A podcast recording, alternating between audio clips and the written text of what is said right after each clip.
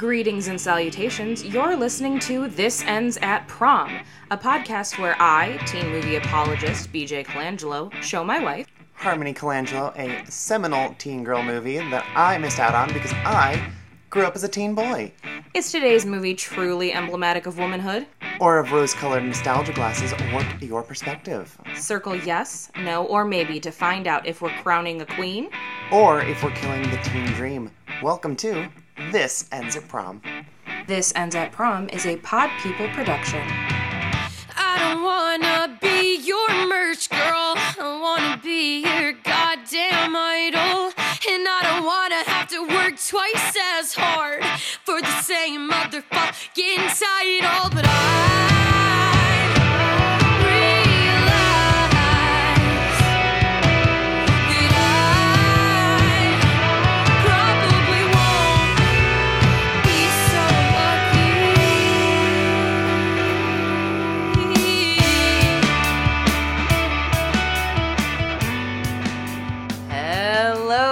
welcome to This Ends at Prom.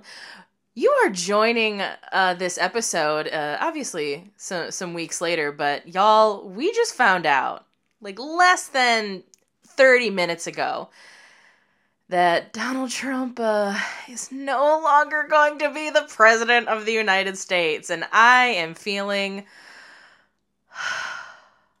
That's what I'm feeling. I don't think I have to drink extensively for the first time this week. Nice. It's uh oh, it is just it just feels so nice. And obviously, uh, we are not out of the woods yet. We still have a lot of things in this country that need to be worked on, but we don't have a dictator fascist in office. as long as he doesn't get his way. Yeah, This will this will be more complicated, but we just can't not address that because it dropped right before we sat down to record. Right. And, like there's no way that I can like hide that mood from my voice. So who knows? Maybe in a couple weeks from now when this episode actually goes live, it'll be like, um actually, we are now living um in hell because he's refusing to leave and set off nukes and maybe we're dead. Who knows? Yeah, it'll be fun. It'll be real fun. We'll, we'll see what anyway, happens. Anyway, I'm I'm Harmony Colangelo. Who are you? and I am the other co-host. I am BJ Colangelo. That was the first time you've introduced yourself first. Look at you. It's because I'm good at putting us back on topic sometimes. That's true. I'm very bad at it, especially today where I'm feeling feeling all kinds of feels. Um, but yes, thank you, thank you for joining us today, my friends. We are we are going for a classic. This is one that has been highly requested. Um, it's one that has been asked about since we started the podcast. It is a movie that I'm I'm sure is going to have a lot of a lot of interesting conversations that come out of it. We are talking about the John Hughes absolute classic, 1984's 16 candles. So, 16 candles, according to uh, our friends at Fandango, our friend Dangos, uh, this is my favorite synopsis yet. A girl turning 16 likes another girl's guy and feels nobody cares about her birthday. Is that it? That's fucking it. that is the Great. synopsis for Fandango. Okay. Um, Well- us, uh, of work with there, bro. a lot more happens, but if you want to go ahead and summarize summarize it in one sentence, that's about right. yes. So, for the, those that don't know, uh, 16 Candles is the um, directorial debut of Mr. John Hughes. At this point in his career, he had been writing for National Lampoon. He wrote, you know, Mr. Mom and National Lampoon's Vacation. Um, and so his next project was supposed to be The Breakfast Club. And what ended up happening is he was looking through headshots and he came across Molly Ringwald. And I guess just inspiration struck. He was just absolutely mesmerized by this this headshot and wanted to write a story about who he thought this girl was. So he wrote 16 Candles, uh, pitched it to the studios, and they liked it because, you know, Breakfast Club is a little bit you know heartier it's it's got a little more weight to it uh 16 candles sort of feels like a like a like a porky's i guess Yeah. it kind of falls in line with a lot of those it's it's definitely a movies. raunchy like college type film. But it also feels like a 60s beach film at the same time. Yeah, especially at that one house party. there's a lot of like weird shit going on in 16 candles but he uh, he pitched that the studios loved it and that ended up being made first so this is that's sort of the the world in which we we find ourselves in getting 16 candles. Yeah, this is like, you know, the first real John Hughes film that he would build his formula off of for the following decade. Oh, totally. I mean, like he he's been writing forever, and he would go on to write. You know, pretty much every movie he wrote is considered like a classic. In Maybe not way. as much once you get to the back end of the 90s and Mm, that's true. onward. Okay, But fair, there was a good f- 10, 15 years where yeah, he, was. he was kind of unstoppable. Yeah, and he like invented the teen movie genre kind of as we know it. yeah he very i think he he perfected sort of that formula that a lot of the films that we love and watch have sort of been branching off of ever since. And Mhm. and 16 candles is definitely one of those films. Um but 16 candles whew the aging on this one friends is staggering. So before we dive into that harmony um what was your exposure knowledge anything with 16 candles um before watching it for the show? I had seen this movie a couple times when I was growing up because I actually was in a uh, John Hughes style household because my mom loved John Hughes movies. Like one of her favorite movies of all time, along with like Miss Congeniality, is Ferris Bueller's Day Off, which like for a girl who was like a teen in the 80s, that's kind of like the weird one, I guess, because yeah because it's not a teen girl movie. hmm But my mom, I think my mom wanted to be Ferris Bueller based on the fact that she also one of her favorite movies is Coyote Ugly. So she kind of wanted to just be the cool party person who could get away with anything and just have dance numbers. So I eh, whatever. But we watched a lot of like Uncle Buck, Home Alone, Breakfast Club, Ferris Bueller, and not as much 16 Candles. This one, uh, as well as a lot of other copies of John Hughes movies, were recorded off the TV. okay So when we sit down to watch this one, you um, are like, oh yeah, no, this is the worst aged one by far. And I'm like, well, I remember one character in particular uh, who we will get to because boy howdy is he a fucking problem. But uh, I remember him, and I'm like, oh, well, that's that's a problem. That's bad, but. I don't really remember what else, and uh, I'm pretty sure that I missed a lot of the really awful stuff because we had a TV edit of it. But watching it for uh, the podcast was quite sobering. It was like a pillowcase of bricks swung upside the head because it is really hard hitting and not subtle. Yeah, no, no, no, no. This movie is uh it's got some issues. And I think what's very frustrating, and I know we'll dive into it, is that this movie does so much good and then it does stuff that is just so wildly bad that you're like, holy shit. Yeah. Um so so let's dive in. Let's go for our uh our, our main characters. So let's go to our our our lead, our Molly Ringwald. Let's talk about Samantha Baker. What do you think about Sam? I think she's kind of a nobody. I look exactly the same as I have since summer. Utterly forgettable. No, I didn't expect to wake up transformed. I just thought that turning 16 would be so major that I'd wake up with an improved mental state that would show on my face.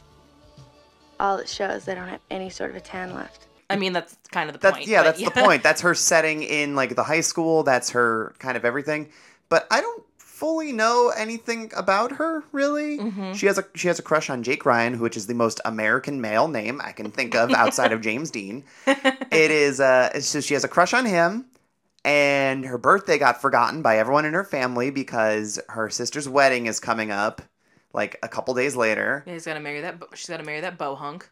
Ugh, he's that that family is is a lot. Yeah. How, how do you feel about her the the married family in that one? Uh, do you think they did Italians dirty? Uh, yeah. Fucking Rudy's family is like every Italian stereotype of like he's clearly in the mob and like his mom wears really bright red lipstick and like Mimi from Drew Carey show like blue eyeshadow. It's like fuck all y'all. Like, and mind you, he's like, hey, well, it's, well, it doesn't matter where you wet your appetite as long as you come home for dinner. Ah, like that's the kind of air that like her fiance is giving out. But then at the same time, though, like, so I grew up uh, like in the so the area that a lot of John Hughes movies is set are set um are like the rich Chicago suburbs, which is why like when you see like a Ferris Bueller, like his you know day off is going into the city. this is his Stephen King's Maine. Yeah, yes, very much so.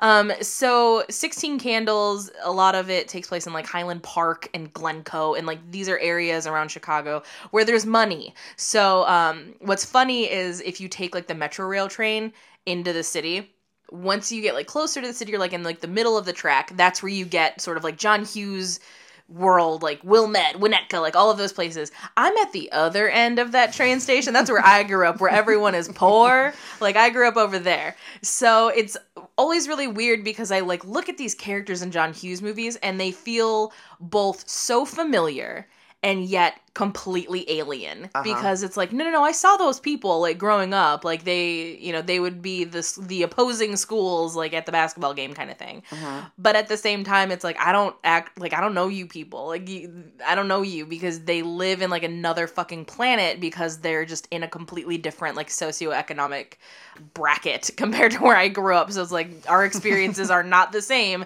despite growing up in like the same area and having like a lot of the same like messaging uh, same commercials same schools uh like textbooks like same history all of that shit but like I don't got money so like I don't I don't know your life Well, this is also a thing I ask you um, kind of anytime we watch like anything based out of Chicago, like every single time I put on Rookie of the Year and just be like, hey, does it remind you of home? And you go, no. but when I ask you during 16 Candles and they're at that house party and I'm, and I'm seeing like dozens of crushed up old style cans on the ground, I'm like, hey, BJ, does the. Uh, do all these old style cans remind you of home? And you're like, yes, that actually that is making me homesick. that makes me homesick. That makes me think about like my dad and his friends watching Cubs games and just getting fucking blitzed Ugh, in I the lo- backyard and just like leaving cans everywhere. Like it makes me think of that. Uh, so a story about your parents that I love about the first time I met them, and then we'll we'll jump right back onto yes, Molly promise, Ringwald. promise. But I, I, this is my favorite thing about sharing stories because God, your family is so much more fascinating than mine. My life, my life is boring in a very weird way, and yours is crazy. so your parents come to visit us from Florida, where they had just retired too, Mm-hmm. um, and they're coming to meet me for the first time. And there was two things that we needed to have established, pretty much like at, at the jump is one, we were going to take a walk out into the rain to go to the liquor store so that we could come back to their hotel lobby, which was not like a lounge or like a no, it's like a lobby. it's a lobby. There's like some couches and a big TV, and that was where it is. And then we spent several hours drinking there with them. yeah, we did. And then they took a picture on their phone and then framed it and hung it up with all of the nice professional taken pictures of them. Of them and their friends until we went down to visit them to actually have a better picture taken for their wall. So um, yeah, we were getting drunk there specifically because your dad wanted to watch the playoffs Mm-hmm. for for basketball, and two was that when they were going to come visit us at the bar we work at, where I bartend and you bar backed, which you, we don't have bar backs in COVID America, but Mm-hmm. Right. you know when we did, the thing that we were told was my dad needs to have Budweiser in a bottle, and he will drink all of them. Mm-hmm. And if he doesn't, well, I can take old style because you know that's what they serve at the Cubs games. Yeah, pretty much. Like that was that was my dad. Is he was like, those are my options. My dad is like exclusively a bud and a bottle drinker to the point where that man could put away like forty, like unscathed. It's water, but you give him now like one shot of like rum or anything that's not Budweiser, and he's destroyed because like his tolerance is so whack now because of it. But Oh god, I so I love your dad's weird thing with alcohol because like the liquor screws him up so much. Where you were talking to him on the phone and he was already blitzed, yeah, and he's just like, so that so that's uh, that book that Harmony's got. There's some tasty drinks in there. You go, Dad, you're drinking cocktails. I was like, no, I don't, I don't. I mean, I sip them. I, I just have a little taste to see if they're good, and like they're good, but like I'm not gonna drink that. yeah, and that's pretty much what happened. Is like, like my mom was making drinks out of your cocktail book. Also, for those listeners who don't know, Harmony wrote a cocktail book. We'll put the link on our social media or in the you know description of the show, whatever. Um, but my mom was like making drinks with her sister, and my dad like sipped them to just like see what they taste like, and it like fucked his life up because Yes. he doesn't drink liquor. Um, but yeah, the, speaking of you know Chicagoans where liquor fucks their life up, Sixteen Candles. Yes. Um, so I, I really like talking about your parents because they, one, they're very fun people. Like they're just wild and amazing, and I love them very Mm-hmm. much. I'm so happy that they're my in-laws. But your parents are so much of a Chicago type people They that really they are. feel so at home in like the zany John Hughes adults. Yeah, so the thing that I love about John Hughes movie adults is that they're always like very weird characters, even if they're like like in this movie like grandpa who's like wildly inappropriate at all moments Which grandpa? both Okay. um but specifically um the grandparents that are staying in Sam's bedroom so the ones that get the phone calls in the middle of the night and the ones that have Long Duck Dong as like their foreign exchange student Mm-hmm. which like doesn't make sense to me because usually foreign exchange students like They stay with a like a, like, Like a, a fellow classmate or something, yeah. So it whatever. Maybe the 80s were different. I don't we, know. We will get wasn't to Do- we'll get to Dong eventually. Yeah, but like that grandfather is like so inappropriate or like you know there's the grandma who is smoking and is like super like glamorous and has really long fingernails I love her. she's great who also is like oh she's got her boobies like so even And if they're gropes Molly Ringwald. fucking right Ugh. so it's like these characters are so weird, but they are characters. Like even if they're given like m- like very small amounts of screen time and the movie's clearly not about them, they feel like characters. And I I love that because yeah, my parents frequently feel like John Hughes characters. Mhm. For sure. And that's one reason why I think bringing them up is interesting. So, Molly Ringwald's character is a nobody hmm who has her birthday forgotten. She falls in love, whatever. I, I have no inkling of what her personality is other than maybe like looking at the posters on her wall and being like, oh, you like the stray cats. Convenient. They did the theme to your movie. so, uh, Molly Ringwald always has like very cool input for the movie she's into because she helps with the soundtracks, I'm pretty sure. Yeah, so Molly, we'll actually come to this uh, article a few times, but Molly Ringwald wrote an article for The New Yorker um, about showing her daughter uh, The Breakfast Club because it was this very weird thing where all of her daughter's friends had seen the movie, but her own daughter hadn't. So she it's it's a, it's her talking about watching those movies with her daughter and also reflecting on these movies that have sort of shaped the landscape of an entire like subgenre of film. Yeah. And like kind And of several generations of Americans. yeah, and seeing like how she feels about them now. And she did talk about how, you know, a lot of people used to call her John Hughes's muse and she says, you know, like for a brief period of time I believe that I was, mm-hmm. but I don't think that it was in in like the, you know, kind of like the Andy Warhol way of muses, but more so like, you know, John listened to her. Uh-huh. So she did have input on what she thinks her character would be comfortable with, what they would, you know, what those characters would say. So as much as a lot of people like to shit on the idea of like grown adults writing movies for teens, the reason I think John Hughes' movies were so successful is because he did ask for input from actual teenagers. Yeah, and I really love that. Like, it's a complicated subject that I mm-hmm. guess we'll probably get into a little bit later when we talk about themings and stuff. But I really love that because even with the many problems with this movie, Molly Ringwald's character feels the strongest, which mm-hmm. it's it's weird because the things that don't work about this movie are what the movie's trying to be, and what mm-hmm. the movie wasn't trying to be is, is what Molly Ringwald shaped it into, and that feels the most sincere and the most genuine. And what the character of Sam sort of represents is the biggest trait that would carry on to later John Hughes films. Mm-hmm. No, I, I agree with you. I've always really liked Sam because I do think that Sam fills sort of that very popular position that a lot of teen movies have where you have you know i wouldn't say as mu- like it's not as obvious as like the bella swan role but you know sam is she's an every girl and that it's, it's very important that she's an every girl. Like we don't know if like she's a band geek or if she does theater or like what she does extracurricular like it's never established. Um so we don't know who this character is but we know that like she's a teen girl trying to find herself dealing with her family you know dealing with crushes. And because we're given such like small amounts of information it becomes really really easy for the viewer to sort of put themselves in that position Yeah. because there's nothing about her that makes you go oh i can't relate to her um, and something even as simple as you know there's a scene where she's in the um, the locker room after like gym class or whatever and that's when you get the the tits in in the movie The only tits in this movie, actually. Yes, when they they're looking, uh, she and her friend Randy are looking at um, Caroline in the shower after gym class, and like they're like she has just like this perfect body, and you know all these things, and that is a very natural aspect of like teen girlism is that like weird internalized misogyny that's also comparing your own body to people around you and feeling like uh, I'm not good enough. I mean, her opening conversation on the phone is like, I look exactly the same. I swear to God, Caroline Mulford had to flunk about nine grades. Truly makes me ill. She's perfect. Practically impossible to cut up. She's supposedly real sweet. Brother's deaf and everybody in the world worships her. And she's going with Jake. Oh, I'm gonna kill myself. Yeah, one of her biggest character traits of her insecurity, like I guess as, as the example of it, is that she doesn't have boobs yet. Yeah, she brings it up a lot. Like, I don't have the bus to fill this out, or, you know, I.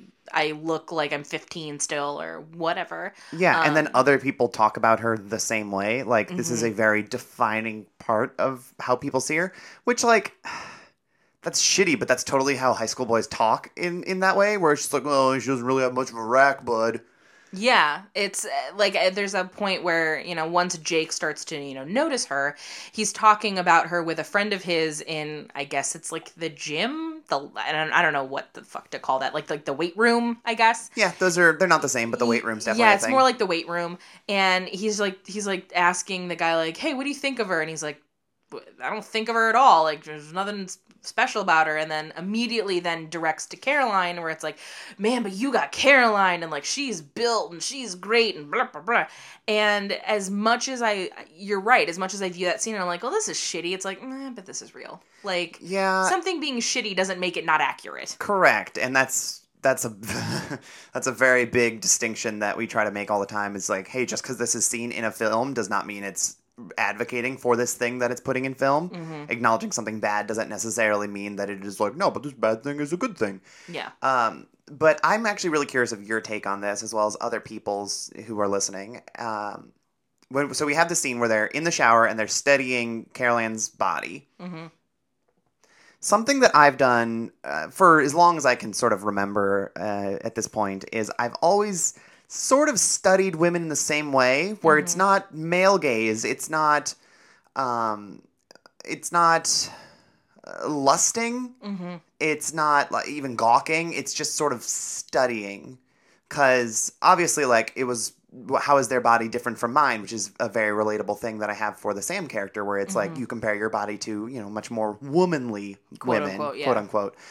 And I sort of had to learn about womanhood on my own by observation of like how do women move, how do women present, how do they sound, because that's all very very different. Mm-hmm. And I still sort of do that. Not Mm-hmm. to like uh, like any kind of like I will watch someone walk down the street and be a fucking goon about it.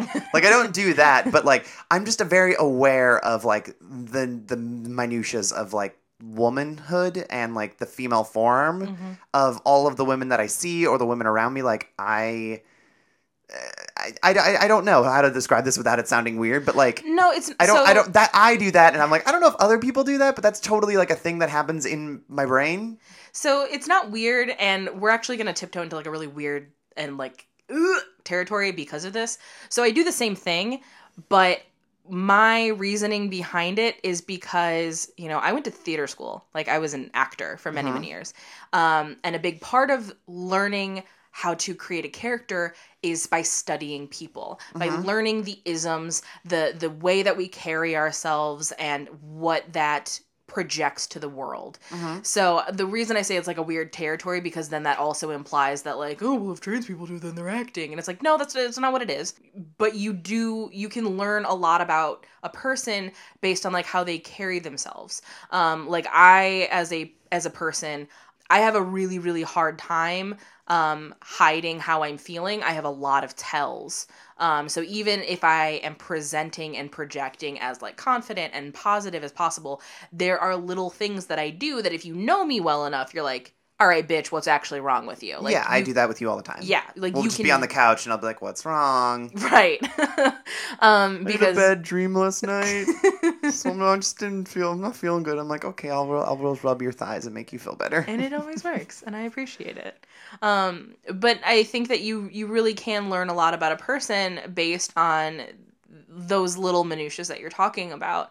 Um, before you know COVID, I was a teacher and I taught theater specifically social emotional education, and a big part of that is you know what do emotions look like in your body, and also showing and and talking about how it's not always it's not always really visible what's going on. Like somebody might cross their their chest. Does that mean that they're angry or does it mean that they're powerful? What what Are is they, that are they cold? yeah or are they cold? Um or like the little subtleties where like a surprised face and a scared face can look really really similar but like the eyebrows might be different. Mhm. um so no i don't think that there's anything wrong with studying. I think that people do that in general and i think knowing the intent behind the studying is the difference between like something being acceptable and something being gross Well, yeah, I just wonder how it is like outside looking in. right Like, we had this moment one point. it's a weird story. We were leaving a grocery store and we were walking back to the car and I was like looking at this one girl for probably a little too long and then she was just kind of like saw me and she was like, "Oh, hello." And then Mhm. kind of got like flirty and we get in the car and go, were you like checking that girl out? Because like she definitely thought you were checking her out, and I was like, no, she had a, like a really thin choker on, and I was like, I wonder if I can pull off thin chokers. I got a big neck. I think I should stick with the thick ones. Like, and that was just a thing where it's like, I wonder how this looked outside looking in, because like I don't know. I think that, yeah, I think that there's a way to do it. And uh, honestly, this idea of like studying people kind of transitions really nicely into talking about Jake Ryan because Jake Ryan's big thing of like why he's interested in Sam in the first place is because of how Sam looks at him. Like Mhm. specifically how she looks at him. And what she wrote about him in that note, yes. That's, you know, like it's straight from the horse's mouth. you know. yeah, she wants to fuck him. Like she writes it in the note. Yeah. but more so his his ap- his interest in her is like uh, I think he has the line she looks at me like she's in love with me. Uh-huh. So, you know, he notices her studying her. He sees it and, you know, like that girl in the grocery store was like, "Oh, hey, check me out." Um he notices like she looks at me like she cares. Like not that like, mm, I'm primal, but like oh no, I'm really interested in this boy. Mhm. And that does a lot for him. So I guess what are your what are your feelings about Jake? Mine are complicated. What are yours? Um, I mean, Jake's also kind of a nobody, but in a different direction. Mm-hmm. Where it's like he's a somebody in the high school, but again, I'm like, I don't really know who you are. And I like that as a dichotomy between Sam and Jake because neither one knows anything about the other. Mm-hmm. N- uh, We barely know anything about either of them. So All we know is that he's perfect and beautiful. yeah, so we're kind of operating in the same way that they are, which is we're projecting our own interests and uh, concepts of who we think they are on them. Mm-hmm. So it, in this sort of way, weird way, it actually works like how we're studying them and they study each other, and we're everyone's just observing everybody. Yeah. But Jake sucks yeah. like a lot. Like he did not have nearly as many of like the whoa, uh, I'm super fucking like bug out, bugging out about like the farmer Ted did because he was just popping off lines left, right, and center about like all of the things you shouldn't say or do, and I was like, whoa. But Jake, he made his count. Like there is that extended, long, supposed to be comedic scene about I was like, oh, Caroline's drunk. Just have your way with her. It's cool. Mhm. Like, and it goes on for a really long time, and I don't remember that because, uh, one, as a kid, I might not have processed it, but two, they probably cut a lot or all of that out of the TV broadcast. Yeah, no, there's there's a high likelihood of that. So there was an article on Vox during the Brett Kavanaugh. Um, Oh, it's Yes. totally that is a one to one. um, and it's all it was during the the the trials or the assessment of Brett Kavanaugh, whatever you want to call it, before he was elected for fucking life uh, to the Supreme Court or appointed. He's not elected, but whatever semantics. But it's called "The Rape Culture of the 1980s," explained by 16 Candles, and it's written by Constance Grady. It's on Vox. You can still read it, but they they talk about Jake Ryan um, specifically in the 1980s and like what he represented. You know, they talk about Jake Ryan was the dream boy of the 1980s, but he's also an accessory to date rape. Um, Uh-huh. And one of the things that Constance says is what 16 Candles is selling is the dream of the unattainable guy falling in love with the every girl. And I think that is like really perfecting what John Hughes was going for. Sam is every girl in America, and Jake is that one guy in high school. I think like the the whole idea of like the the one guy is is explained better in Never Been Kissed, also a Chicago movie. Um, but that idea of like there was always that one guy in every high school in America that like every girl was interested in for whatever reason. I don't think that's as common now. Like Yeah, there's idea. a lot of different discrepancies on what is and isn't attractive. yes. I feel like that divide may have happened more starkly in the 90s, Mm-hmm. and definitely by the time we hit high school, it was like, oh, well, are you like the little emaciated, skinny emo boy, or are you you preppy? And Right. there's a lot more like big cultures that have inhabited a high school rather than like this uniform MTV concept. Yeah. But Jake is definitely like the kind of guy where it's like all all the women want to be with him and all the men want to be him. It's like the the James Bond kind of quote from Austin Powers or whatever, mm-hmm. where it's like, "Oh, Austin, you're so." eh." It's like Jake is the ultimate like he he's the ideal man. Yes, he's he's pretty, he's popular, he's charming, he's rich. Um, he's got the cool car, like everything about Jake on Which he is crammed into that car.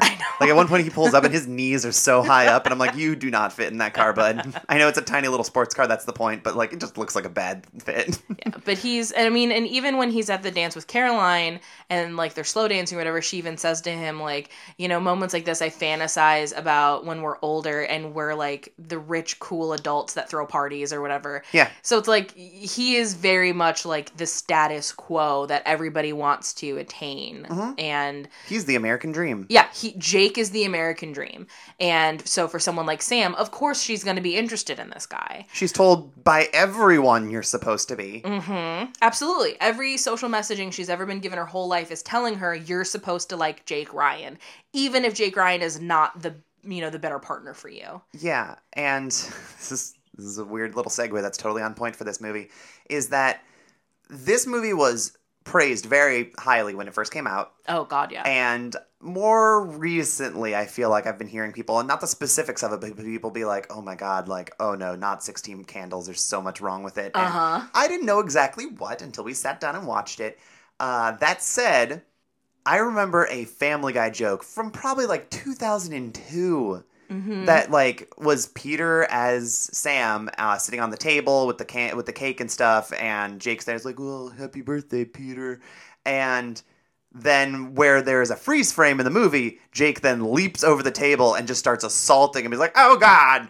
and Family Guy was making a reference to how Yeah. rapey this man is, like t- almost twenty years ago. yeah. Like that's how like really unsubtle it was. it it's it's bad and so 16 candles is coming out in the same time frame as um as I say in this Vox article, the 80s were a decade of film comedy hugely informed by the recent successes of 1978's Animal House, which features a rape fantasy scene filmed in what critic Emily Nussbaum describes as the perviest possible way. It was the decade that gave us Revenge of the Nerds, which, as Noah Brand put it in the Good Men Project, has so much rape culture you could make rape yogurt. Oh, Such a good line. it's such Um, a good line. Gives us Police Academy, and its non consensual blowjobs are a fun and lighthearted prank. And perhaps most disturbingly, it gave us the comedic rape subplot in 16 Candles, John Hughes' much beloved and iconic 1984 teen romance. Get a piece of ass anytime I want. Shit, I got Carol in the bedroom right now, passed out cold. Could violate her ten different ways if I wanted to. What are you waiting for? I don't know. She's beautiful and she's built and all that. I'm just not interested anymore. Does that really matter, guy? Yeah, it matters. So yeah, Jake's an accessory of rape culture. Um, I mean, he he f- jokes a lot about his you know girlfriend Caroline being like you know she's out of her mind, so like you can do whatever you want to her, like she won't even notice. Or there's that awful line to you know Farmer Ted or the geek who we'll talk about next, where it's like you know I got her up there passed out, I could violate her ten way different ways if I want to, and it's like eh, he's not gonna do it. But the fact that he knows he could, like, that's gross and creepy. I mean, he, he might have before he got like tired of her. He might have. Yeah, we don't know, and I don't want to live in the world where he has, because that's, because I know that's the real world. Because Yeah. that's exactly what happened. So Um, since we're talking about an accessory of date rape. Yeah, Farmer Ted. Do you wanna move to Farmer Ted? geek? Yeah. yeah. So he's credited as the geek. He calls himself Farmer Ted. He's Anthony Michael Hall. He's the pervious freshman in high school. He's you know big loser who talks a big game because he feels like he's supposed to, constantly just overcompensating for something. Mm-hmm. And he is kind of the quintessential like overly confident geek. You know, character archetype that we'll see long into the Yeah, this is gonna go The on for decades. yeah. so this like revenge of the nerds american pie like every kind of like horny dork stereotype i feel like they all come from him specifically I think so too. I think, you know, and what's frustrating is it's like I, I knew that kid in high school. Like that kid still exists, like who's just completely out of his element and is so just motivated by hormonal lust that he can't fucking control himself. oh yeah i was friends with that kid and he was he was a uh, from a rich family because his dad was an air traffic controller they had like a pool in their house Jesus. So like, you know, it was like an infinity pool. Like they were a they were a very well-to-do family. And he would just tell me things sometimes. He's like, "Well, my personal record for masturbating in one day is 14." That- oh And I'm like, "That's too much. What's wrong with you?" And then he'd be like, "Well, I made a list of all the fetishes I'm into, and it was like 80 something." I mean, And I, I don't know how like how nitpicky and like specific he was being. Was like, "Well, I like I like butt stuff and anal." It's like, eh, like I don't know how nitpicky the Yeah, list was because I didn't want to see it. But I'm just like the fact that you thought about it and just went, "Yeah, I'm gonna make a list." Like I I I knew this person. I mean, to be fair, we can't really judge because on one of like our earliest days, we did go down like one of those kink lists to be like, where do we line up and where do we match? That's because I think it's really funny. like uh, one, there's a chance that you and I would be having sex at some point. yeah, that's true. So we were just, you know, we were doing doing home, any- we, were, we were doing paperwork, yeah, if anything, it's it's figuring out like where do we consensually stand on things. and it's also just it's a fun topic. Like, do you ever Yeah. just talk about like kink with your friends or or sex with your friends? Like, whatever. It's it's interesting I conversationally. mean, we do because we're gross, disgusting perverts. yes, but unlike Farmer Ted, He just we have like you know the not rapey disgusting part about us that we can do this consensually Right, if, one, not if, if i was having a conversation with someone being like yeah but like you know spanking not spanking like something more intense than spanking because that's very vanilla at this point but using that as an example be like whatever and they go um that's actually i'm like not really comfortable talking about that I'd be like okay cool we're done yeah.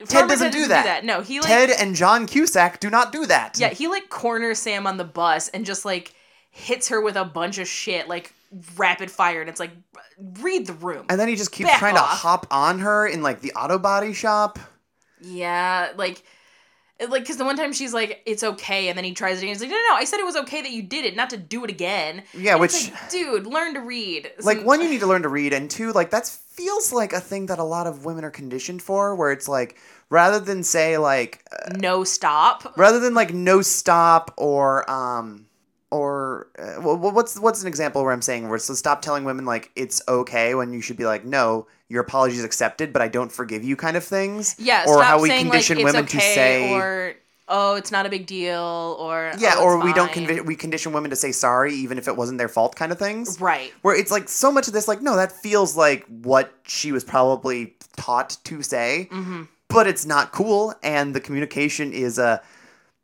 she should be more clear but he should also not be a fuckhead Yeah, no, that's exactly what's happening, and I do want to like kind of pedal back a little bit because I, I was a little bit ableist and was like, "Hey, dude, learn to read," because there are people who do have like, obviously, uh, you know, different spectrum disorders where maybe that's not that is not the case for farmer ted But it's not the case for Farmer Ted. But I just want to acknowledge that when I say things like that, like I'm specifically talking to him, not just as like a general statement.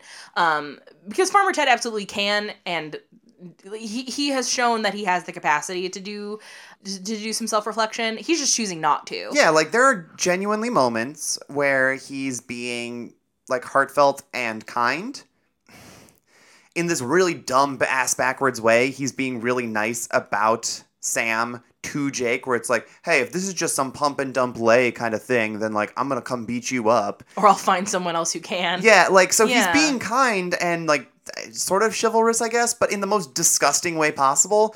And he should not be commended for doing the bare minimum. Right. Like we he's getting praised as like, oh look at this guy doing this great thing, and it's like, no, that's that is baseline. Like common courtesy should not be commended. No, no, not not even in the fucking Like, slightest. and we have this with like some of our straight friends or even just like our male friends in general, where it's like, where we'll be like, oh my god, he's such a good boy when they do like very nice things, but we're so used to like a lot of guys not doing basic nice things that like we want to praise our friends for being good people, and it's it's weird that we shouldn't be like that, but like the bar is so goddamn low. Yeah, it's it's it's very frustrating, and I'm very frustrated. I'm yelling a lot. I mean, and kind of to piggyback off of that, as far as like the bar being so fucking low, um, that kind of goes into you know one of our other prominent uh, side characters here. Is this? I guess I guess the fourth most prominent character in the movie. Yeah, so Well, maybe not. No, there should be like Carol Ann's the next one, but Caroline. yeah, Caroline. There we Yes, go. there you go. Whatever. Sweet Carol. Ann. Sweet Carol Ann. uh, no, I wasn't gonna talk about Caroline. I, I assumed Um, that we were going to the uh, really obvious glaring problem, the delightful comic relief of this film. Yeah, we we need to talk about Long Duck Dong and the fact that Mm. like no one in this movie even gives him like baseline respect. Mm-mm. And what's really frustrating is that uh, I've heard two schools of thought about this character. I've heard ob- the the obvious camp, which is this is problematic and racist because Mhm. it is. Mhm. Um, but then there's also a camp that has sort of grown out of Roger Ebert's review of this movie, where he described the character as being so over the top that it borderlined on like camp genius where it's like nobody you know nobody acts this way and people don't talk this way therefore it you know it crossed that boundary of being offensive into kind of like like borat territory Mhm. but the thing that kind of like gives me pause is you know maybe 10 years ago i could humor that idea. Like Mhm. you know don't agree with it but like i see the point you're making. But we are now living in like a covid-19 world where the soon to be kicked out president used to frequently call it like the chinese virus or the wuhan virus. And it's like no no no people are still racist as shit to Um, asian communities There's been a lot of racism this year because Just of in COVID in general, general. and it's been been rough pumpkins. It's been super rough pumpkins. So, Long Duck Dong, aside from the fact that his name is a dick joke, Right. like aside from that as just being a problem, um there's just a gong sound every single time someone says his name or he to be there. pops up on screen. And then eventually the movie just stops playing by its own rules and just inserting it randomly into scenes with him where it's like, oh, hey, we established this is like, this is when the gong goes off. But it's like, no, we're just putting it in there now because why not? Yeah. And it is so much and so offensive. And the problem is, he is the most memorable part of this movie outside of the main plot. Mm-hmm. Either because of his like sexy girlfriend, the donger needs food, or whatever fucking dumb quotes he has. And it's so uncomfortable because I remember like whenever uh, VH1 would include this on one of their countdown shows, they would include clips Oh. of him. they the I love the 80s had the hey there sexy girlfriend line in like every Yes. commercial. Yes, and it is so much and so uncomfortable because I don't even remember people acknowledging then. They might have, but I don't remember them being like, "Wow, uh, Long Duck Dong is really racist." They were just like, "This guy's hilarious." Yeah, it like I think it was very much like, "Oh, the donger. Remember all those cool one-lines or grandpa being racist as fuck There's a lot of like, people that- "Where is my automobile?" Like, uh I mean, they they say a lot of lot of slurs at him. Yeah, like- they they call him a like a Chinaman. I think they say something about like rice boy or something. Like Yeah. it's really bad. it's ob- it's awful. And again, and this- mind you, the little brother was taught this stuff. So like the little Oh, brother who's probably like shithead. eight, and He's he's like the worst. He is the worst, like most unpleasant version of like a snotty little brother, and he is saying racist stuff because he's clearly learning it from people. Yeah, he's learning like he learns it from his his like parents and his grandparents in school, and no one fucking calls him on it. And what's so frustrating is that like I, in watching this movie, it's like wow, this is like so goddamn offensive. But you know, at that time. Like this is how people treated people, Mhm. and like just they nobody got held accountable for it. They were like that little brother where it's like he said that wild shit, and they were like, "Oh, be nice." Like then it'd be like, "Hey, motherfucker, you're being racist." And I think that's kind of a thing with evolution of uh, of of media is this whole like woke culture, like PC whatever kind of thing that people criticize for existing now. I think comedy is what's being held most accountable for that th- sort of thing because it's like, oh no, like you think of comedy as harmless and it's not, and that's the problem. Like if there's like a stereotype in like a, a drama or uh, whatever other genre, like it's so much easier to acknowledge like that's bad, that shouldn't exist. But in comedy, it's like no, but you can joke about anything, and Right. you can. But that doesn't mean that you are free of consequence. Well, because it makes me so. These are the thoughts that I had, like with that character specifically in comedy, and so so go with me on this journey here. All right, I'm, So- I'm here. I've got my walking shoes on. So in in Disclosure, the uh, documentary produced by Laverne Cox about trans representation, she talks about how she frequently, before obviously she became you know very famous, would just like go on the train or go into a, a store or whatever, just existing, and people would see her and laugh. And she firmly believes that it's because at this point in in pop culture, trans representation outside of like serial killers have exclusively been like punchlines and jokes. Yeah, and you're, she's like, you're Mrs. Yeah. So she's like, you know, people are seeing me and they're laughing because they've been conditioned to believe someone who looks like me, that's a joke. Like, Mm-hmm. we should laugh at that. So I think about that. And then I think about like the the generation of people who grew up like loving 16 Candles. So you know, this is a 40-year-old movie. So Mm-hmm. Almost, we're talking yeah, we're talking people who are, you know, in my my parents' age and older. And these are the same people who go to a goddamn Mexican restaurant or go to a Chinese restaurant and go, "I would like a number 5." And they talk to people Muchos gracias. yes, they talk to people like this, and it's like, well, you grew up watching a movie like 16 Candles, which taught you to communicate with people like this. So it's it's really frustrating because it's like, oh, there's a there like there's there there's there's results that come out of this that are not good, friends. Is this where I tell that Taco Tuesday story? Yes, you have to tell the Taco Tuesday story. All Holy right. shit. So, um, I'm gonna tell a ta- I'm gonna tell a story about Taco Tuesday. Uh, that is, Fucking God. it's a lot. No and names though. We no I won't give names. Okay, I'm just just saying. I will say that my mother is one of them. So Yeah. whoops, there's her name, kind of. Um, but so at my brother's funeral, because my brother got hit by a train, Yeah. and it's that's a thing. And I have I'm developing like a, a scrapbook of stories about people getting hit by and killed by trains, which is very fucking weird. But that's just the life I live. Uh, uh, uh, uh, whatever. So we're at there, and one of my coworkers, who is my mother's age, who is very nice and insisted on telling me that my dad was very handsome because you know men my age they, they're fat and bald and your dad's not either so that makes him really handsome also weird You know, low bar. low so bar. she meets my mom and someone who is essentially my aunt because she's you know mom's friend and she has been for decades. Mm-hmm. and they all decide this is great. We get along marvelously. We should all hang out with harmony sometime and it'll be marvelous. We'll be the best of friends. Harmony what's that exotic thing you've told me about that exists? Taco tuesday? What a concept. Let's go do that sometime. So we do. And um, I feel so bad for our our waiter the time we went because he was probably like 19 years old. He may have been someone's nephew because it's a family owned restaurant and he did not speak English the best.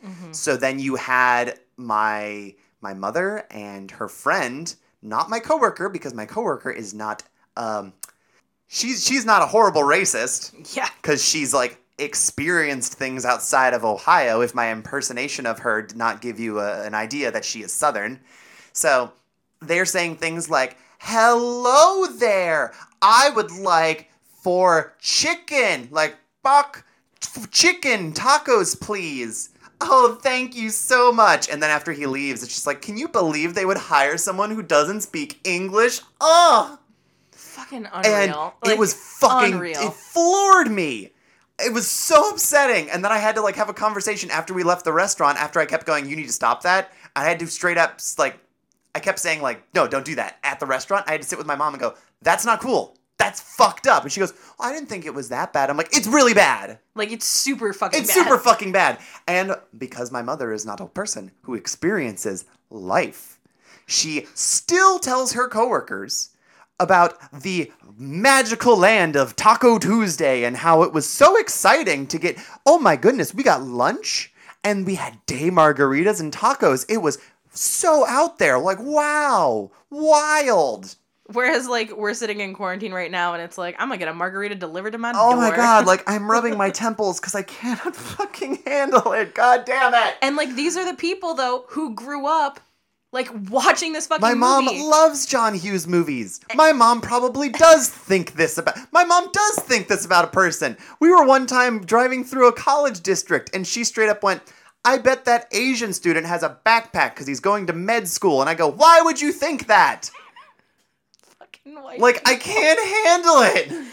yeah, they're I'm having a breakdown. Can we move on, please?" Hallelujah! Holy shit! Where's the Tylenol?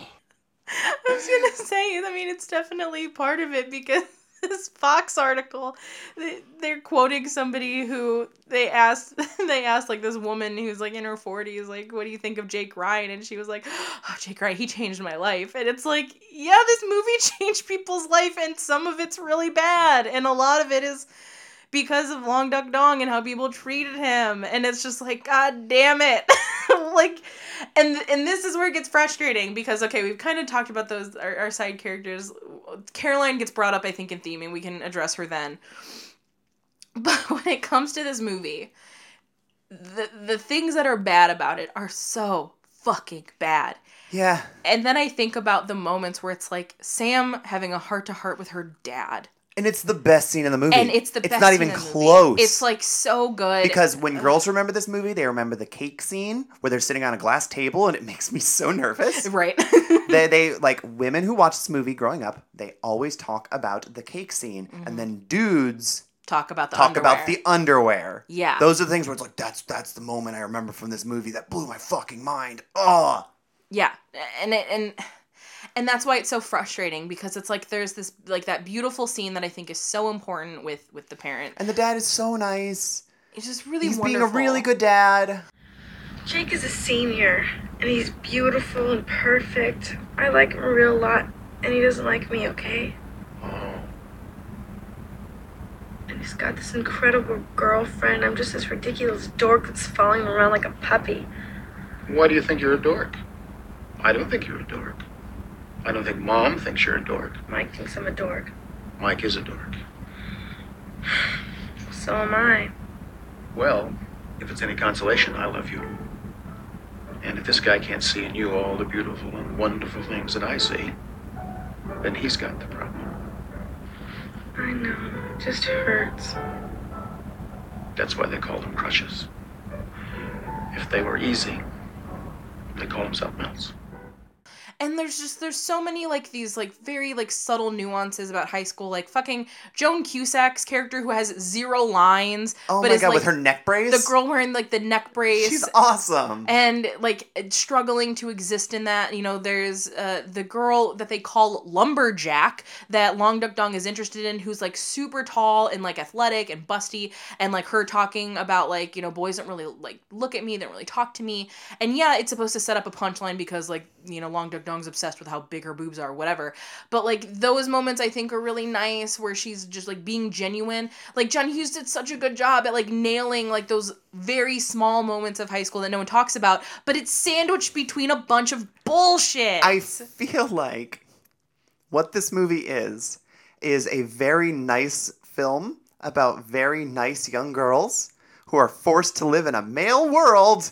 That's- and that is the reality of why this movie is oh. such a fucking problem because the women aren't the problem in this movie. It's everything that's happening outside of their like periphery, everything that they're not aware of either because they're not there or because they're drunk. It's all of these things that men are kind of forcing on them as far as like the plot and the story goes and that's really a great metaphor for what's wrong with society and what's wrong with this movie. But at the same time, though, and I, I, I don't disagree with you. Let me say that first. I do not disagree with you.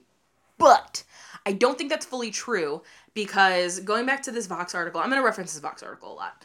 Um, so in 16 Candles, though, and this does get, get us talking about Caroline a little bit.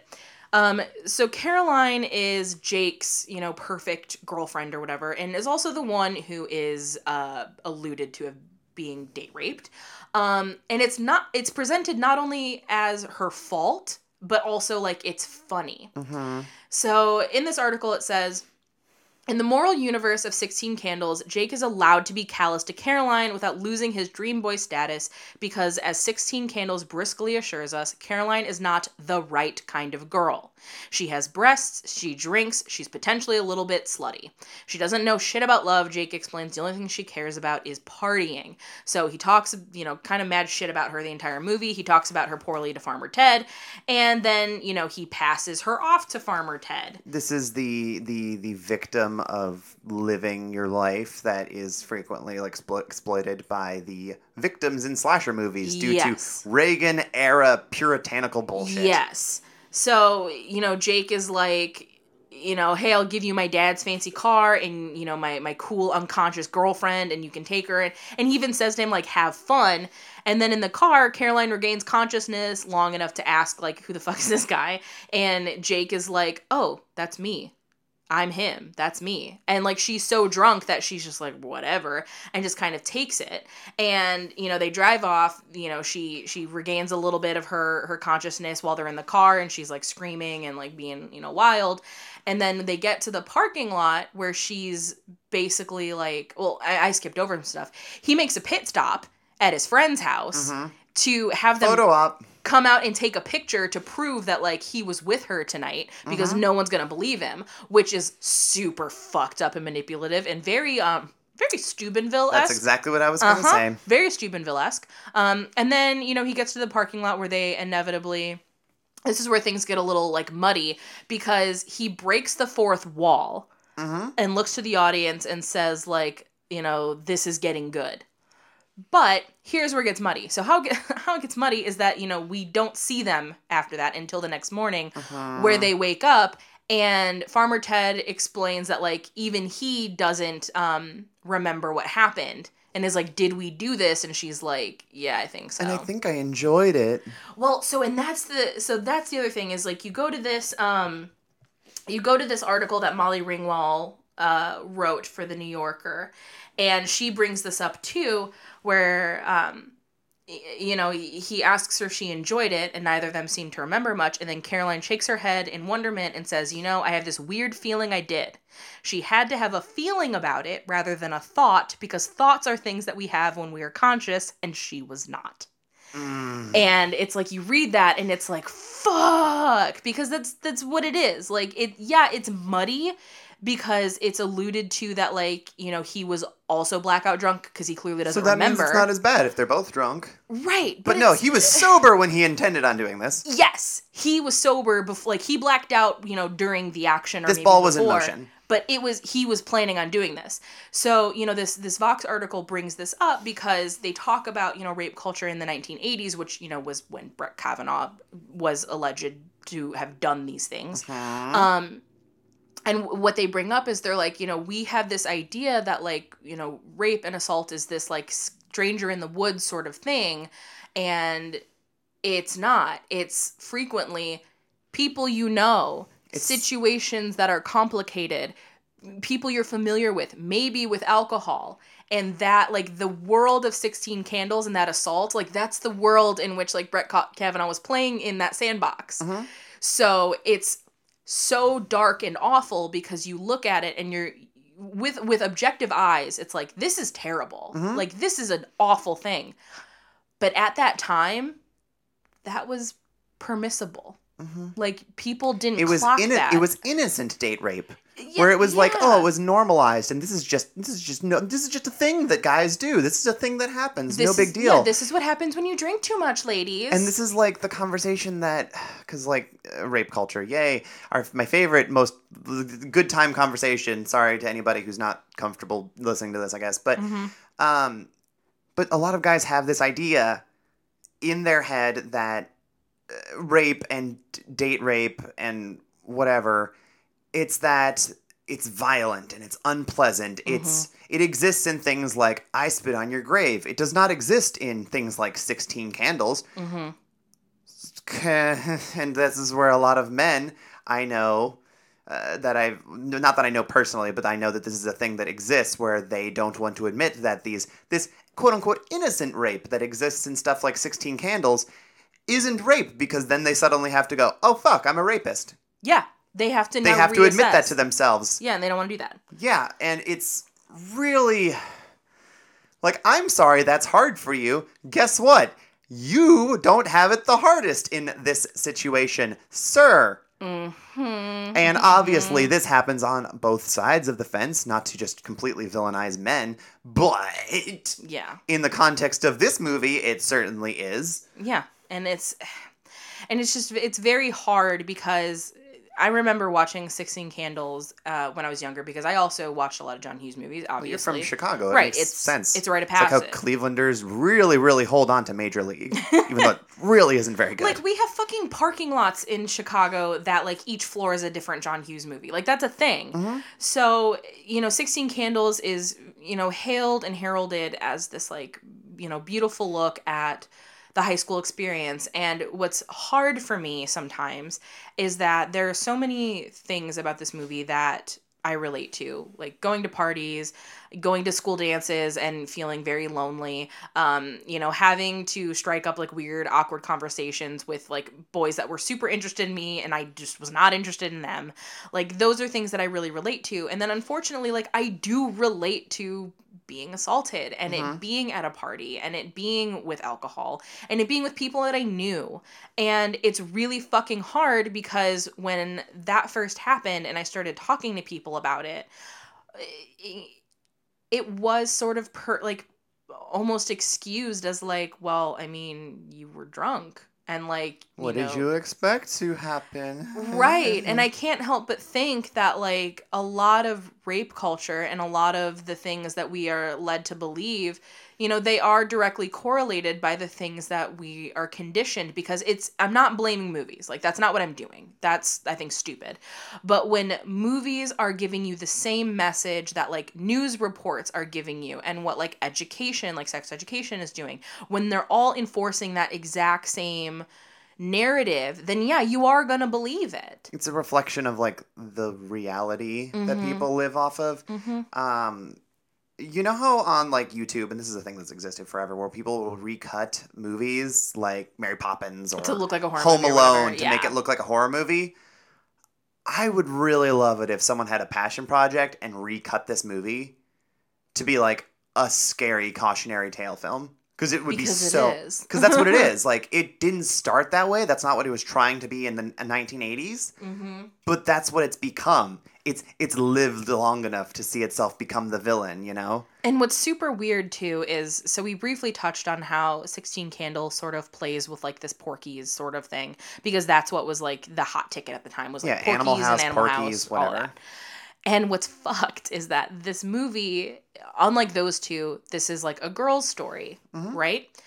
So you look at the movies like Animal House and Porky's, and it's like these are raunchy sex comedies, blah blah blah, but they're from the perspective of boys. Mhm. You do a raunchy sex comedy from the perspective of girls, and now it's about rape, and like that's fucking like so hard to wrap my head around sometimes because on one hand I'm like yeah like that's the life we all have to deal with is that like your crude jokes turn into like acts of violence like that's what happens Mhm. but th- that was definitely not like John Hughes's like intention with this like no, No. fucking way No, Like, he, had a very he lucked into that yeah. He I think went in this with very good intentions, and um, boy, they uh, they do not stand up to uh 2020 very well. Like it's like a one-sided fist fight.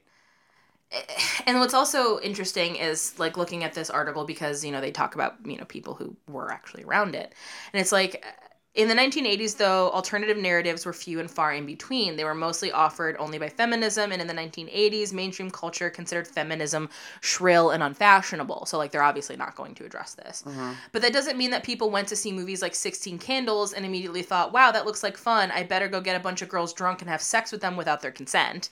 Like 16 Candles is not single handedly responsible for the rape culture of the 1980s, but like all popular culture, it does both reflect and help to shape the social context in which it exists. So I do think If that. nothing else, it normalizes it. Yes, and I, I do think that it's really important that we have these discussions, um, you know, with movies like Sixteen Candles, where yeah, there there's a lot of importance that came off of it in terms of like you know this kind of shaped a teen genre and it was the the building blocks for you know John Hughes's later work which are you know pretty seminal for a lot of people but this is definitely the the the one that's aged the worst uh, Oh, God. the one that is the, the most problematic and is such a reflection of that time period i think more more authentically than like a, a revenge of the nerds um sort of is Mm-hmm. i think 16 candles sort of presents like this is what life was like and this is what we accepted and this is what we normalized and um it's now sort of up to us to recognize that like this is this wasn't a good thing Yeah, so I, I guess to relay this to my personal experience, because this is what I do, is that I, I, I, my bread and butter as far as like writing and discussing film when we're not doing the podcast is I write about trans representation. And I will frequently argue in favor of very poorly aged problematic films because I say, no, this it's a good thing this film exists and it's a good thing people are still talking about it because like something like Dressed to Kill or whatever, is that you are now looking at where we were as a society in 1980, or in the case of this movie, 1984. Like, this is where we were as a society. And the fact that it's still heralded as like such an iconic 80s classic, eh, obviously there's a lot of nostalgia goggles involved for something like that, but that really says what we're willing to tolerate as a society then and now. Yeah, I I I agree with you and I think that it's also important to acknowledge that so in that article for the New Yorker that Molly Ringwald wrote, um, she did meet up with um, Haviland Morris, who plays Caroline, to ask her how she felt about the character. So they they went out for coffee, and when they were talking, um, I, I guess originally Hallivan didn't have as severe of an issue with the character as Molly did, you know, up, upon rewatch. Mm-hmm. So she talks to her and she goes, you know, in in in her mind, Caroline bears some responsibility for what happens because of how drunk she got. I'm not saying that it's okay to then be raped or have non-consensual sex have non-consensual sex, but it's not a one-way street because this is a girl who gets herself so bombed that she doesn't even know what's happening. So she brings that up and, you know, they they talk a little bit more and um Molly talks about how when she was around in her 20s, she went to a party where she drank too much, and clearly, like, somebody was trying to, like, prey on her. And uh, then, like, a friend popped up and was like, okay, time to go, Molly, and, like, basically saved her from this this sort of situation. We have to use the buddy system. And- we shouldn't have to. Yes, but that's what happened. So she shares this story with Haviland and, you know, she frames it about like her kids and is like, well, if this happened to your kids, like, how would you feel about it? And she's like, you know, I don't want to treat it like black and white. It just doesn't feel like a one way street. They go their separate ways, everything's fine. And mm-hmm. then I guess after coffee, Haviland replied and was like, you know, the more I think about it this evening, the less comfortable that I am with Caroline. Jake was disgusted with her, said he could violate her if he wanted to because she was trash, but didn't. And then Ted was the one who had to ask if they had sex, which certainly doesn't demonstrate responsible behavior from either party, but it doesn't really spell date rape. But on the other hand, she was basically traded for a pair of underwear. And that, uh, you know that's that's really really difficult. And you know molly even says it's hard for me to understand how john was able to write with so much sensitivity but then also have such a glaring blind spot. And then she talks about like looking at like early national lampoon films which like you know i think about like um I think about like vacation, right? Mm-hmm. Which I think vacation like fucking nails so much of like the nuanced idea of like living with your family mm-hmm. and just all of all of like the weird hijinks that, you know, sort of Midwest life gets into. But then at the same time there's like a subplot where he's absolutely cheating on his wife and like trying to cover it up Billy Joel's wife. with Christie Brinkley. Yeah. and it's it, it's you know I it, it's that that very obvious blind spot that he has, and I think that it's because no matter how sensitive John Hughes is as a writer, no matter how much input he gets from his actors on like what the teen experiences is, is like, ultimately though, like John Hughes is still a cis white straight man mm-hmm. writing characters that are like teens, and he doesn't fully understand like what this message like. Obviously, he's he's since passed. We can't ask him these mm-hmm. questions, but there was no way for him to understand like what this messaging was was telling because it doesn't actually affect him Yeah, and if you think about like where he came up through in his writing experience, it was probably with a bunch of dudes, and these were like the National Lampoon uh, writers' room, where it's just like a bunch of disgusting dudes doing locker room talk, probably because those were. It was very raunchy. It was a very raunchy environment, and I love so much about John Hughes's writing. Like my favorite's Planes, Trains, and Automobiles, and I think that's the most complete one because it's about two like middle-aged cis dudes. Uh, and maybe that just relates to him the most personally, which is why it has such a good handle on those characters and those interactions. But I don't think he missed the mark with writing characters like Jake Ryan or like Chevy Chase in um, the vacation movies because people relate to those. Mm-hmm. So it's not, oh, he did a bad job. It's like, no, he did a good job, and that's the problem. Like mm-hmm. my dad, I, I haven't talked to him in oh, over 10 years now, but my dad used to relate to Clark Griswold so much. Him and Sheriff Brody from Jaws were like, if you could smash them together, that's who my dad saw himself as. Where he would just, we would watch Christmas Vacation every year, and he'd be like, You see, this is what you all put me through. I put myself through hell to put up with this. And, blah, blah, blah, blah, blah." and he would just Right. put himself on the cross because he's just trying to have a good family experience, not realizing that the family doesn't want to really have this experience. He's Right. just he's being a martyr for the sake of what he thinks he's supposed to be doing as a dad in order to create a good experience or whatever. Mm-hmm. But he did such a good job of capturing who these men are, and that is a very powerful thing, even if it's not a uh, a a positive thing. It's still enlightening. And I think I think going back to to Molly Ringwald, I think she she kind of wraps this together. I think what both you and I are feeling. So she says, John believed in me and in my gifts as an actress more than anyone else I've known, and he was the first person to tell me that I had to write and direct one day. He was also a phenomenal grudge keeper, and he could respond to perceived rejection much the same way the character of Bender did in The Breakfast Club. But I'm not thinking about the man right now in the films that he left behind, films that I am proud of in so many ways. Films that, like his earlier writing, though to a much lesser extent, could also be considered racist, misogynistic, and at times homophobic. The words fag and faggot are tossed around with abandon. The character of mm-hmm. Long Duck Dong in 16 Candles is a grotesque stereotype, as other writers have detailed, uh-huh. far more eloquently than I could. And yet I have been told more times that I can count by both friends and strangers, including people in the LGBT community, that the films saved them. Leaving a party not long ago, I was stopped by Emil Wilbekin, a gay African American friend of a friend, who wanted to tell me that. And I just smiled and thanked him. But what I wanted to say was why. There is barely a person of color to be found in these films, and no characters are openly gay. And you know they you know they talk about um she she talks about later of like communicating with that friend of a friend and how they talk about how the film showed characters that are struggling with their identity, struggling with themselves, even if it wasn't like directly a one to one comparison, and how mm-hmm. like that made them feel seen.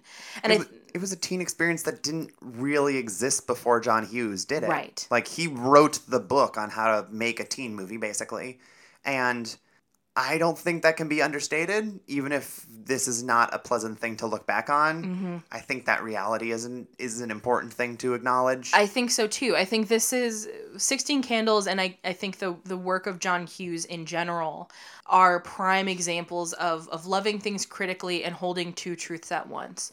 Um, holding the truth that his work is so important to so many people and was really influential for a lot of things, but at the same time perpetuated a lot of bad shit that we're still dealing with today. And I think accepting that both of those things are true is is really important um because i don't think that this movie is all bad but it's definitely not all good oh God, no. um so i think that's uh that's sort of where i'm at with uh with 16 candles and i think we've kind of analyzed this this to the best of our abilities um especially from our own lived experiences so harmony we are we are passing notes in class and we're gonna do the yawn drop and and i'm gonna pick up this piece of paper is uh 16 candles gonna get a yes no or maybe to the prom and uh what are you gonna write back on that note with a handwriting that's clearly been fucking changed so this this is this is a big pass. Like I I do not need to revisit this movie Mm-hmm. at any point in my life. I don't think. Um, I also have never passed a note in my life. which was such a weird thing for you to tell me but then i was like oh i guess cell phones but then like you didn't even have a cell Well, phone Well, no, I didn't really have a lot of friends for one thing. yeah And if we did, then it's like, no, we can just talk about whatever dorky shit we're gonna talk about after after the period's done. So, eh, fine, whatever. But I don't need to revisit this movie. I I don't really want to glorify this movie. Mm-hmm. Uh, there's there's been other films where I've definitely that we've talked about where I've gotten very heated. Mm-hmm. Obviously, there's examples like uh, Ten Things I Hate About You and The Craft, Mhm. which whew, some people were mad at us about uh, randomly, about and they're gonna have to I'm deal. kidding. I'm kidding. They hopefully will not be as mad about us with this one because this isn't like this is not like a This like, is pretty objective. yeah, it's like, this is not like, oh well, I mean, th- this is up for debate. It's like, no, this is pretty cut and dry as to why this movie has issues. Yeah. So, um, in a sense, it's like a softball for a hard no. But I, um, I really like the good things about this movie. Like, it does some really, really, it does some really good things with Molly Ringwald's character of Sam, and there's a little comedy that's not so bad. Mhm. Like, um. Caroline getting her hair stuck in the door, and rather than just open the door, they have to cut her free. Yeah, that's really funny. like that's funny that's cute i like that. But I, I have no interest in revisiting this movie unless someone makes a super cut to it that somewhere features a minor key version of it's this is a man's world by james brown.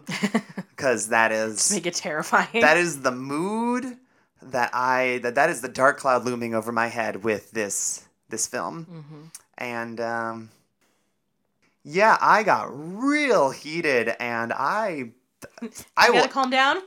You gotta I'm, calm down. I'm just tired now. Like I'm frustrated and I'm tired, and like there were so many things that got me so goddamn spiced. but um, I, I I don't know. That's that's pretty much where I'm at with 16 Candles, and uh, yeah, uh, we're gonna do when we eventually do like every other John Hughes film, probably. It won't be I won't exhausting. get. I won't be so beaten into the ground and irate. So we're looking at this optimistically, I guess. Alrighty, well, sorry, Sixteen Candles. It's a it's a no for you, but it's a yes for all of you for staying with us and listening, and we appreciate you coming back as always. Um, if you are not, please subscribe to our Patreon, patreon.com backslash this ends at prom. We do mini-sodes where Harmony makes me watch teen boy movies, which are somehow worse than this movie. Um, Um, some are probably gonna end up better than this you know movie. what? Hopefully, hopefully some will end up better. Yeah. But we do things like that. That's also where we announce what the schedule's going to be ahead of time rather than the week of. So, you know, fun exclusives there. Harmony also makes playlists each month that you can get access to. I'm just being my own version of Molly Ringwald, where I'm like, man, I really like this band. I want to put them in the movie. Because that's really all I want to do with my life. I, want to have a Molly Ringwald position where I go, hey, this cool indie band that deserves more of an audience, you should go listen to them. So, yeah, that's that's really where a lot of the playlist comes from, um, which is kind of cool. Um, so, you know, subscribe, check it out. We, you know, appreciate any and all support. Um, otherwise, you can follow the show on Twitter and Instagram at this ends at prom. Um, you know, we post the where you can find the movies um, as far as if it's money if it's streaming any of that we post those there as well as our friday emotional check-ins where we'll say like hey what version of this character from this movie are you today and it's a lot of fun uh, to interact that way you can find me uh, at bj colangelo on twitter and instagram You can find me. Oh God, I, I just do. I sound really tired. I feel like I sound tired. no you don't sound tired you do sound like god damn it. I'm it just so exasperated. You can find me on Twitter at Velasa Traptor, Velasa underscore trap underscore tour. I think if my timing is correct, around the time that this episode goes up, you can find uh, on our Patreon our once a month slumber party. yeah you episode. can So basically, what the idea for that is is that we're going to put on our pajamas and we're gonna scroll through whatever streaming services we have and find a, like a a cool a cool movie that we want to watch for this, and uh, you can kind of watch along with us while uh, while just playing our commentary uh, while you're watching it at home. Hopefully, yeah it'll be fun it'll be like we're in a sleepover together but not it'll make everyone not feel so distant because this is basically how we're watching all of our movies with our friends these days Mm-hmm. is over the internet and i think i've got a good handle on how we can do this tech wise without doing background noise. So i'm feeling good about that. So um, who knows what we're gonna find for that? I but we we just gonna pop on and see what's streaming and go from there. It'll be it'll be a blast, and I hope that you all subscribe to join us. Um, the the wonderful Sonderbombs, as always, uh, are behind our theme song. Harmony, tell people about the the newness with the with the Sonderbombs. Okay, so the Sonderbombs have two sick new singles out, which, according to Willow, aren't even the best songs on the album, which has me so fucking hyped. Yeah, because crying is cool. Fucking rules. Crying is Cool is really great, and so uh, is the other single, What Are Friends For, um, which has a very pulp, like a friend vibe to it, which I love. And uh, yeah, they've got an official release date in January for their new album. You can pre order it now, and uh, it can come with like t shirts and uh, a flag and all these other kind of sweet merch bundles if you want. Personally, I got the big one that includes the uh, ghost colored vinyl because it's really fucking tight. so, um, yeah, like this is me being my Molly Ringwald type of like, hey, I specifically wanted the Sonderbombs because it had a very John Hughes soundtrack feel for what we were going for here, and this is where my inspiration for our, our playlist and our everything is all coming together, and you get to look at my very weird creative process that hopefully works for the theming. Awesome. Well, thank you everyone for listening. We will see you next time, and uh, you know, watch some good movies. Talk with us online. We love hearing from you, and y'all are great. I love talking to you all too. You say such nice things about us. You're super nice. Also, Which, especially when I'm really tired and exhausted. It's been a very long week, and this is not what I needed to do to rile myself up. and you know, rate, review, and subscribe wherever you listen to us because it helps. Okay, Thank you. Goodbye. We'll see you next time.